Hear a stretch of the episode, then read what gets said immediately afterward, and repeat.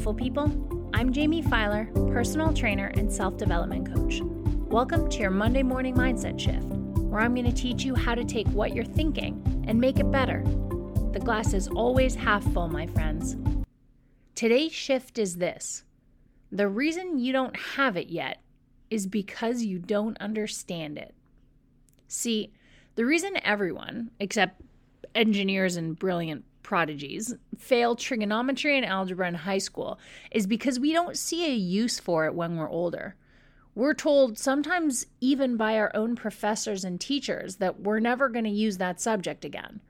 So we don't get why we need it or when we're going to use it again. Therefore, there's no point, or rather, we don't see the point in us le- learning it at the time. It's hard to process the information coming at us because we can't picture more than five minutes or even five days or five years into the future how this is going to be applicable. As adults, replace trigonometry with health and wellness.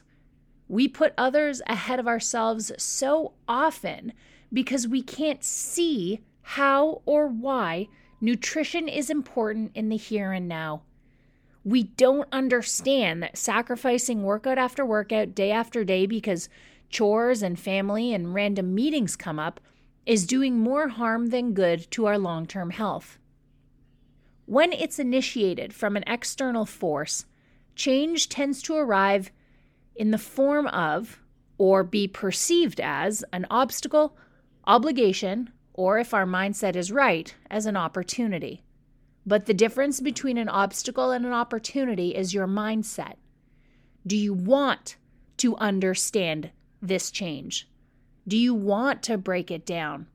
Can you think of how you can use it in the future? See, health and wellness is no different than 12th grade trig. Different age, same concept.